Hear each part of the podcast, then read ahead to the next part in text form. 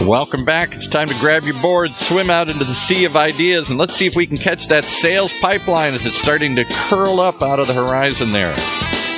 With our host, the host who knows the most. I think it's Matt Heinz. Well, thank you very much, Paul. Welcome everybody to another episode of Sales Pipeline Radio. Very excited to have everyone here. We are here every week at 11:30 Pacific, 2:30 Eastern. Those of you joining us on the live uh, Funnel Media Radio Network, thank you very much for joining us. Uh, I'm always impressed and humbled by how many people are joining us via live radio in the middle of their workday. So thank you for that. For those of you joining us on the podcast, listening to this on demand, thank you very much for subscribing and for listening. And everybody can listen to every episode of Sales Pipeline Radio, past, present, and future at salespipelineradio.com. We are featuring every week on the show some of the best and brightest minds in B2B sales and marketing. Today is no different. Very, very excited to have a good friend, known him for a long time here in Seattle, Norm B- Norman Behar. He is the founder and managing director of Sales Readiness Group. And as we were setting up for this show today, Norman was very clear he wanted to focus on content, focus on best practices, and we're going to do plenty of that. For those of you who don't know Norman and Sales Readiness Group, they've been around for a long time. They've been recognized as one of the top 20 sales training companies in the country by Selling Power magazine and featured as a sales training company to watch list by trainingindustry.com. Lots of uh, accolades for the team, and I know he's a he's a humble guy and doesn't want to get into that. But Norman, thank you so much. I know you're a busy guy.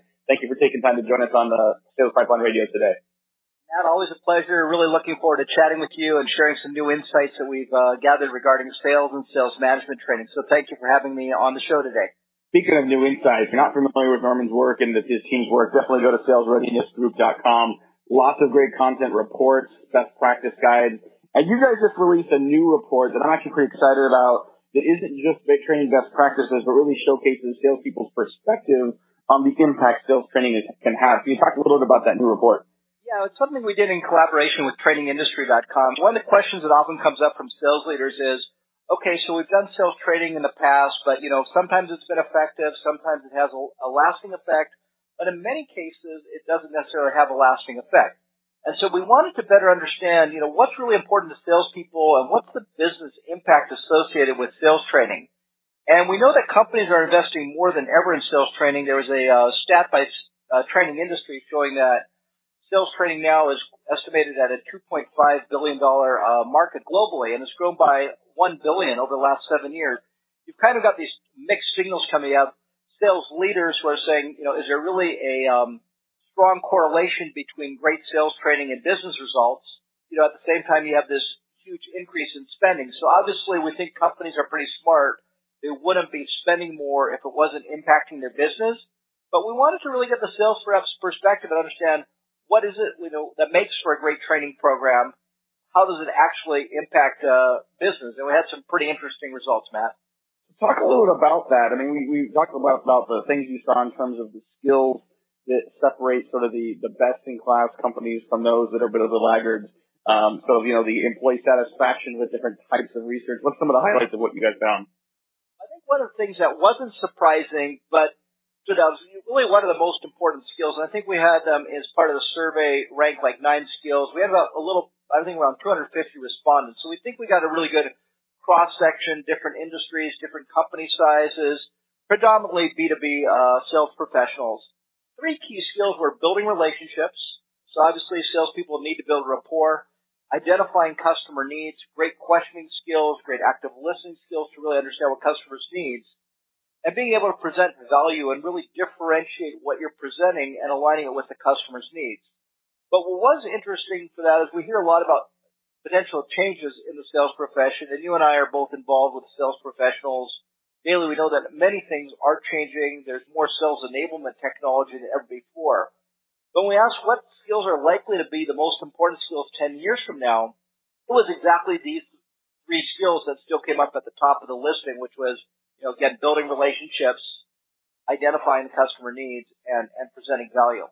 So that was kind of interesting in terms of companies that did a better job on skills training at three areas of the business that were impacted. One was the ramp up time for new hires, win rates, and employee satisfaction. And we get, we gathered some really interesting data on, on each of those areas.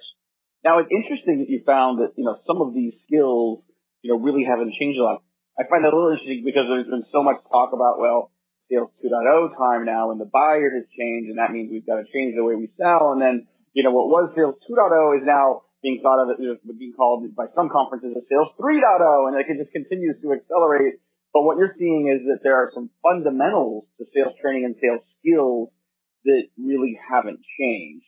I think that's really interesting. You know, is, is, and I'm curious as you see more complex sales organizations, whether they're just larger, whether they're multi-location, whether you've got multi-generational sales teams, does that mix of skills change at all, or does that stay fairly constant? I think the actual skills, now we're a little biased, we're a skills training company. The research shows is that the, the skills that sales professional need are really not changing. That's the same whether they're veteran salespeople, millennials, I do think the way that we engage with customers have changed. So even though the skill may not have changed, the, the nature of how we engage, in other words, if we look at just the rate of growth of inside sales teams versus uh, direct sales teams, it's much faster for inbound teams. If we look at the technology industry and we look at the degree of specialization, we've got business development representatives, we have account executives, we have account managers. So there's probably a growing trend to less full cycle salespeople that are actually going all the way from prospecting to closing. There are true changes that probably give rise to sales 2.0, 3.0 in terms of sales enablement technologies, specialization, tools, um, also the marketing tools, which uh, you know you have a lot of expertise in those related to lead generation. But the actual skill sets, I think, are pretty uh, much the same. Although as you have more specialization, some skills will apply more to some positions than others. For example, an account manager who's managing existing accounts may only need some very light prospecting skills to navigate within those accounts. Someone who's fully charged only with new business development may need a lot of prospecting skills. So we, we are seeing subtle changes based on sales roles, but the actual foundational skills, particularly around identifying needs, presenting value and managing objections are very much the same. Talking on Sales Pipeline Radio today with Norman Behar. He's the founder managing director of the Sales Readiness Group. And Norman, I want to take a quick step back and, and, and just talk about the prioritization of sales training with some organizations in general. Because I mean, from what I've seen, and you see this all the time, but even from what I see often from the marketing perspective, there's a fairly uh, inconsistent and uneven application of sales training. Some organizations treat it as an ongoing core competency, something they have to do on an ongoing basis. Others, it's something they may do during SKO, they may do every once in a while, and don't really make a regular part of their practice. What do you guys see in the field today, and what is best practice for how sales training works in the market? Well, I think one of the things we see is that the term sales training means different things to different companies. So there, there's a little bit of a definition there's onboarding of new hires, that could even be a sales boot camp. A lot of those are now being run virtually. You don't necessarily have to pull everyone together. And when you think about just kind of ramping up a new sales team, it's not just about training on sales skills, but you also want to review what's the sales strategy, who are the target industries, what's our key messaging, how do we generate and distribute leads, what's our sales process, what kind of sales tools and, and enablement technologies do we use. So there are many things that are just foundational that need to happen when people enter a new company or a new sales organization, really around sales readiness. And then there's what I would call industry and product training.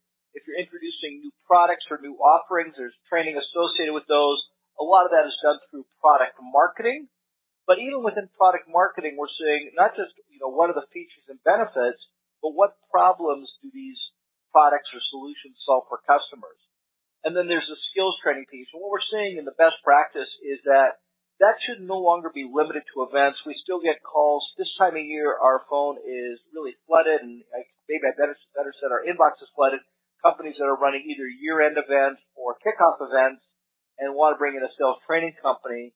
Like any other sales training company, we're happy to do that, but we, we don't think the event itself is effective. We really want to see ongoing training and reinforcement. So because of the technologies that are out there today, there's a lot we can do to really set up a great training program with intake interviews, customization.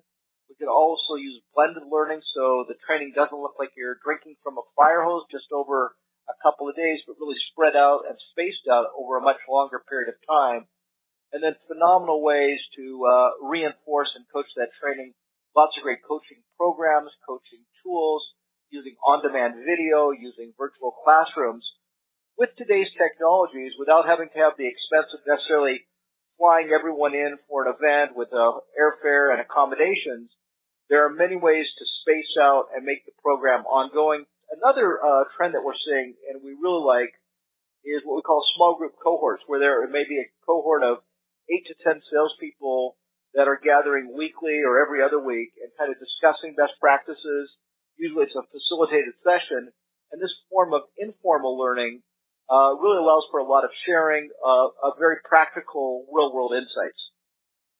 A couple more minutes before we got to take a break here with Norm Behar, the uh, managing director and founder of the Sales Readiness Group, and you know, talk a little bit real quick before we got to go around the idea of you got training and then you got reinforcement.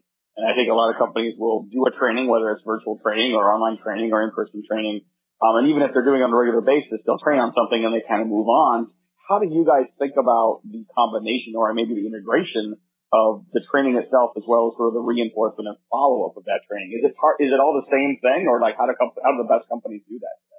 Ideally, it should be part of the same thing, but it is compartmentalized. So as, as I mentioned a few minutes ago, you really want to set up the training for success by understanding the company's culture, the business objectives. One of the questions I often ask is, let's say you're making a decision on a training program and you're looking at different companies. One of the things I would want to ask is, what will the sales team do differently or or better six months from now from what they're doing today? What we want to focus on is behavior change.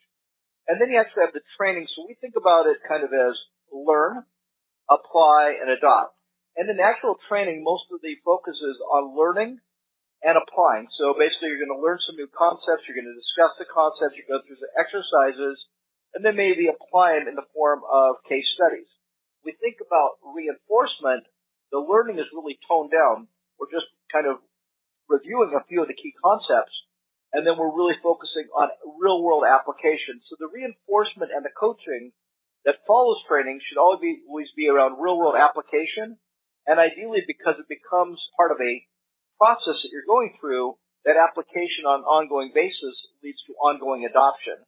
So we think about the training as kind of learn and apply, and we think about the reinforcement as apply and adopt. We're going to take a quick break, pay some bills here. We're back with more with Norm Behar, the founder and managing director of the Sales Readiness Group. We're going to talk a little bit about how you measure the impact, uh, the ROI of sales training, who orders and manages sales training in the organization, and much more. We'll be right back on this episode of Sales Pipeline Radio. In a world where the speed of innovation and change in B2B marketing has never been greater, the only thing bigger is the need for clarity, for a blueprint, for a guide to what's really working. And how about a way to apply it specifically today to increase sales pipeline growth, velocity, and most of all, conversion? That's what you'll find in the Modern Marketer's Field Guide. And amazingly, you can download it for free. HeinzMarketing.com, just like it sounds H E I N Z M A R K E T I N G. It encompasses the entire sales and marketing cycle, but in quick bursts with lots of specific, actionable ideas, strategies, tactics you can put to work right away, like today. The loaded table of contents helps you narrow in and tackle a problem. And it's something you can come back to over and over again as a reference guide why not download your free copy of the Modern Marketer's Field Guide? It's free. HeinzMarketing.com, just like it sounds. H E I N Z, marketing.com. All right. With that being said, let's pick it back up with Matt and the second half of uh, today's show. Well, thank you very much. Welcome back to Sales Pipeline Radio. If you like what you're hearing today with our guest, Norman Behar from Sales Readiness Group, you can find this episode on demand in just a couple days at salespipelineradio.com. And make sure you join us next week and every week, be 11.30 Pacific, 2.30 Eastern, for future episodes of Sales Pipeline Radio. We got some great guests coming up. We've got Eli Cohen. He's the co-founder of SalesHood. He's doing some great work in the sales enablement space. He's written a new book that I'm really excited about around sales enablement and process improvement for sales organization. He's got a great platform. His company produces a sales that We're going to talk about that. Lots of other great uh, episodes coming up. Some great guests as we head quickly into the fall season as we uh, round out the end of Q3. But we got a few more minutes here with Norman B. Harmon. Norman, we were we were talking over the break about sort of the impact we're seeing sales training have, and in particular, I want to go back and talk a little more about specific things that we're seeing. And I think it ties back to my question that I was going to ask around how do you measure the impact of sales training. And you've seen specifically things like win rates and employee satisfaction stand out as real differentiators for companies that are investing in sales training. Can you talk a little more about that? Yeah, if we go back to the uh, the study we just completed, you know, we think about those companies that necessarily had effective training programs, you know, at least ranked by their, you know, rated by their sales professionals as being effective versus less effective. The results were pretty striking. And when I say results, obviously this is based on correlation, but but here's what we learned that the ramp up time for new hires on average when there was effective training was 26 weeks, so roughly half a year to ramp up.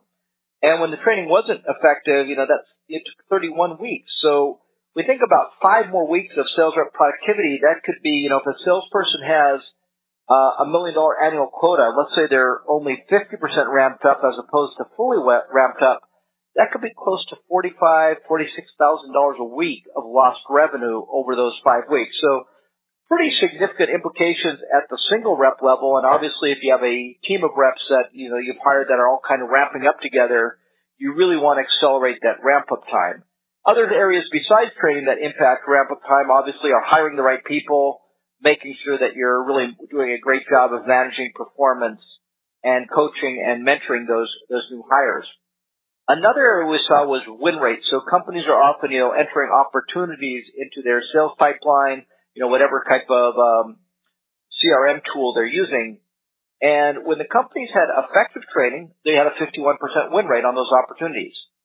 Ineffective training, those companies had a 41% uh, win rate. So win rates are 24% better when you have more effective training. And you think about that on a million dollar year quota, that means you need 24% more opportunities in order to achieve your to, to achieve your sales quota. And you think about the type of um, things that companies can do to improve win rates, it really comes down to skills coaching. The salespeople have the right skills. And another area that's often overlooked, uh, but really important, Matt, is opportunity coaching. Is the manager actually working with them in a pipeline review and asking the right questions, really making sure they help the salesperson advance opportunities through the pipeline. And that's an area we've been spending a lot of time thinking about how does a manager work with a sales professional to advance opportunities through the pipeline? I mean, some of the stats you just gave in terms of the, the, the, the gap that you're seeing in sort of win rate and employee satisfaction, I mean, that's some pretty good stuff. I think for a lot of companies that, you know, in many cases see a, a deeper investment in sales training is a, a nice to have, not a need to have. It seems like you just laid out the justification for that. Before we get too far into this, I want to make sure you, we, we let people know where can people get a copy of this research you guys just did? So I think the best way to go is go to uh, salesreadinessgroup.com and go to our website, go to the resources section, and you'll see a whole section on uh, white papers and reports. We also did uh, one that we released uh, last year on the five hallmarks of high impact sales organizations and what those sales managers are doing differently and better. We have a great white paper on accelerating the sales hire ramp up time. So what actually can companies do to accelerate ramp up time? So a lot of resources. I'd also encourage them to sign up for our blog. Uh, we blog oftenly about a lot of topics that are interesting to sales professionals and sales leaders. So again, salesreadinessgroup.com, resources, and then go into white papers and reports, and you can download any of this information. And also, if you'd like, subscribe to our blog. Yeah, I would, I would double down on that. And I think, uh, you know, there's a lot of vendors that we see that have a lot of content that ends up being kind of thinly veiled sales pitches. And I think you guys stand out to me at least as far as the the comprehensiveness and generosity of the content you give that really sort of I think ends up driving more business your way because people clearly see that you know what you're talking about. Uh, I'm curious if you've seen over the years a, a, difference in who's ordering sales training. Like who are some of your customers and and how should companies that maybe have underinvested in training in the past, how should they structure themselves internally to have resources dedicated to at least helping to manage a research, a training program, even if they're bringing organizations like your, like yours in with the subject matter expertise and the content to execute. So I think that what we really need to look at is sales leadership. And if we look at kind of your VP, C-level suite around sales leadership, maybe chief sales officer, really more engagement. I think a lot of companies are delegating um, sales training to training and development professionals, and they really understand best practices related to approach. And when we talk to them, they kind of understand that why a sales training program has to have a beginning, middle, and, you know, ongoing reinforcement. So kind of before, during, and after. But when we start to engage with them about actual, you know, customer interaction and what is it that the salespeople are doing well and what needs to change, that's where we really want to get engagement from the senior sales leaders and ideally the frontline managers. The other area I would encourage is companies do have limited budgets, and if they're going to focus on any one area, I would focus first on the frontline managers. I think that when salespeople work with a great frontline manager who's a coach and can also work as a kind of on the job trainer and provide a lot of uh, experience and insights, those managers who are good leaders, good coaches, and good managers can have probably more impact than actually a formal training program. It also allows this training to cascade down through the organization. You have managers who are now basically evangelists for the training and helping improve that skill set. So I'd say more engagement at the senior um, sales leader level, more engagement by the frontline managers, and then really focus on skills training. Skills are the differentiator. People move from position to position, but those people who can have great customer conversations are those people ultimately will best understand their customers' needs and close the most business.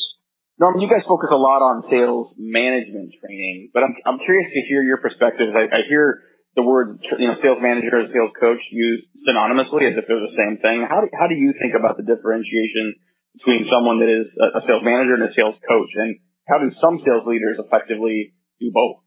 So generally, we think of the sales manager as frontline manager, let's say a regional manager or district manager, or even an inside sales manager that has a team of salespeople. And those managers have a number of responsibilities. Their job to build a team, so typically they're, if not involved in recruiting, minimally they're involved in interviewing.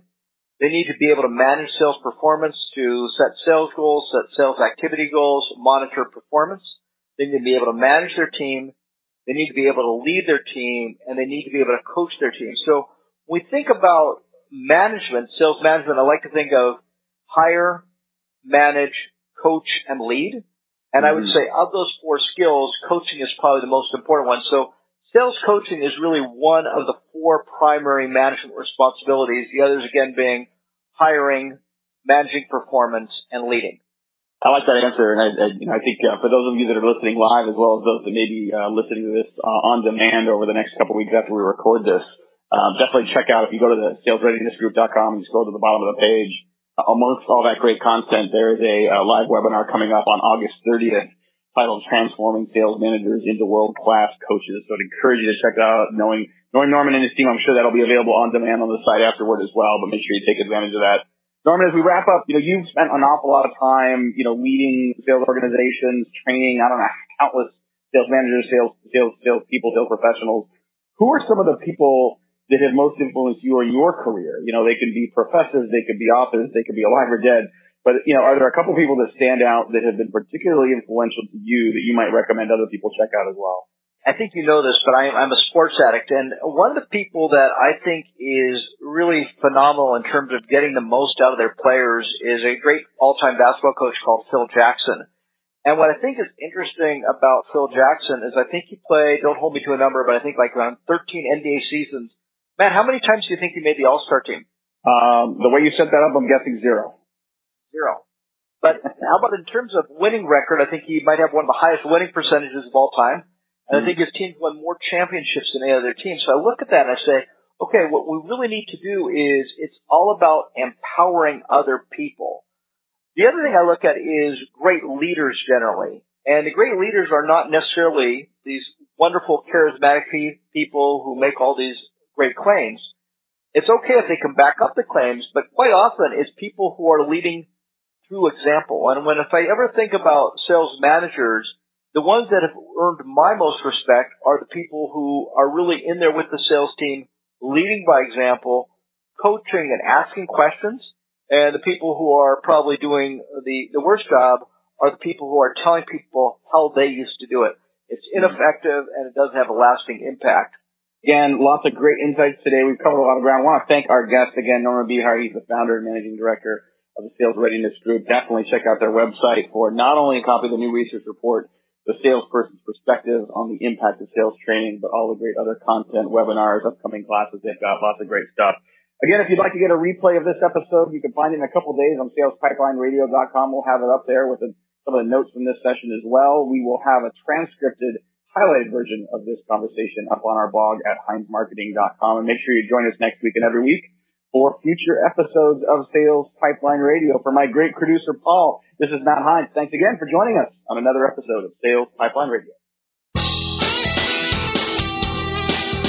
You've been listening to another episode of Sales Pipeline Radio, brought to you by the good folks at Matt Heinz Marketing, right here on the Funnel Radio Network for at work listeners like you.